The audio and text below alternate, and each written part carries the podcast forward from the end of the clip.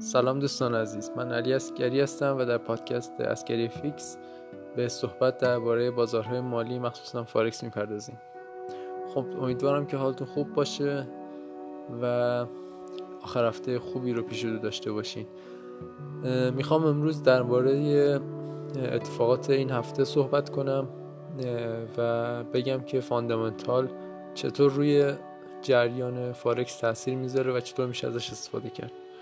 ما دیروز جلسه فدرال رزرو رو توی تقویم اقتصادی داشتیم و اتفاقی که افتاد این بود که خب نرخ بهره آمریکا بدون تغییر باقی موند بر روی 25 صدم و آقای پاول ریاست فدرال رزرو گفتن که همچنان برنامه QE رو ادامه میدن و ماهیانه 120 میلیارد دلار خریداری اوراق باند دارن و این باعث شد که خب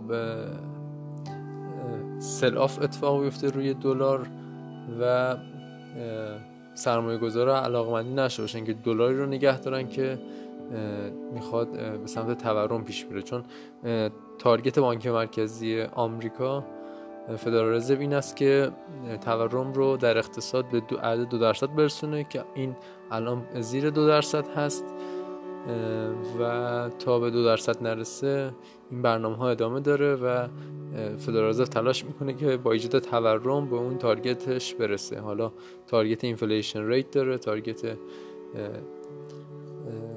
employment داره و target های دیگه. این از یک طرف باعث شد که خب دلار ارزش نگهداریش کمتر بشه در دید سرمایه گذارا و به فروشش روی بیارن. همچنین خب اوضاع کرونا با اومدن واکسن های مختلف کم کم داره به سمت شرایط risk on پیش میره و اینکه سرمایه گذارا حالا دیگه بخوان خب از اون کارنسی امن پوزیشناشون رو خارج کنن مثل مثلا دلار و این هم باعث شد که دوباره تاییدی باشه بر سل کردن دلار. ولی خب موضوع مهمتر همین موضوع فدرال رزرو بود که جهت دلار رو تا حدودی مشخص کرد. ولی خب این اتفاق جدیدی نیست. این اتفاقی که بودن یک سال داره اتفاق میفته پیش میره و به تا target inflation rate دو درصد نرسه این جو وجود داره. حالا باز در آینده ببینیم چه اتفاقی میفته برای دلار. و این باعث شد که خب یورو USD روند صعودی پیدا کنه پوند USD روند صعودی پیدا کنه. حالا باز یورو و پوند هم fundamental خودشون رو دارن که مثلا پوند سرمایه گذار دید مثبتی به مذاکرات برکسیت دارن که در انتهای این ماه قرار اتفاق بیفته هرچند شرایطش مبهمه ولی باز صحبت های مثبتی گفته شده در موردش و همچنین حوزه یورو هم شرایط فاندامنتالی سنتیمنت مثبتی داره نسبت به شرایط موجود و این باعث شد که یورو یوستی پوند یوستی حرکت سودیشون رو آغاز کنن. همچنین روی بیت کوین ما دیدیم که حرکت سودی فوق ای انجام شد. کلا دید به ارز دیجیتال مثبت هست.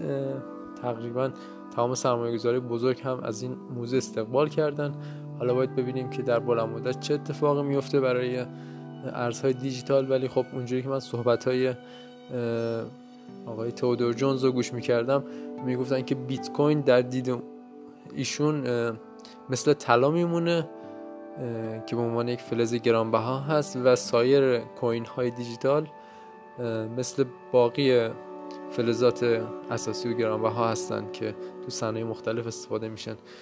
می‌خوام بگم که بیت کوین به عنوان یک محل ذخیره ارزش می‌تونه مورد استفاده قرار بگیره به جای مثلا ارزهای موجود و مثل طلا عمل کنه.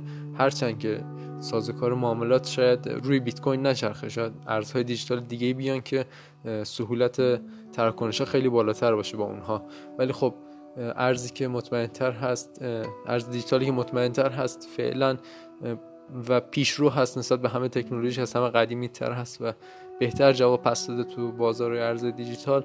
بیت کوین هست و همین باعث میشه که بیت کوین همچنان روند سودی داشته باشه. ولی خب از اون طرف از ارزهای دیجیتال دیگه هم غافل نشید. اگه تو بازار ارزهای دیجیتال می‌خواید ترید کنید. ولی باز بهترین ارز دیجیتال امترین فعلا بیت کوین هست که میشه روش سرمایه گذاری کرد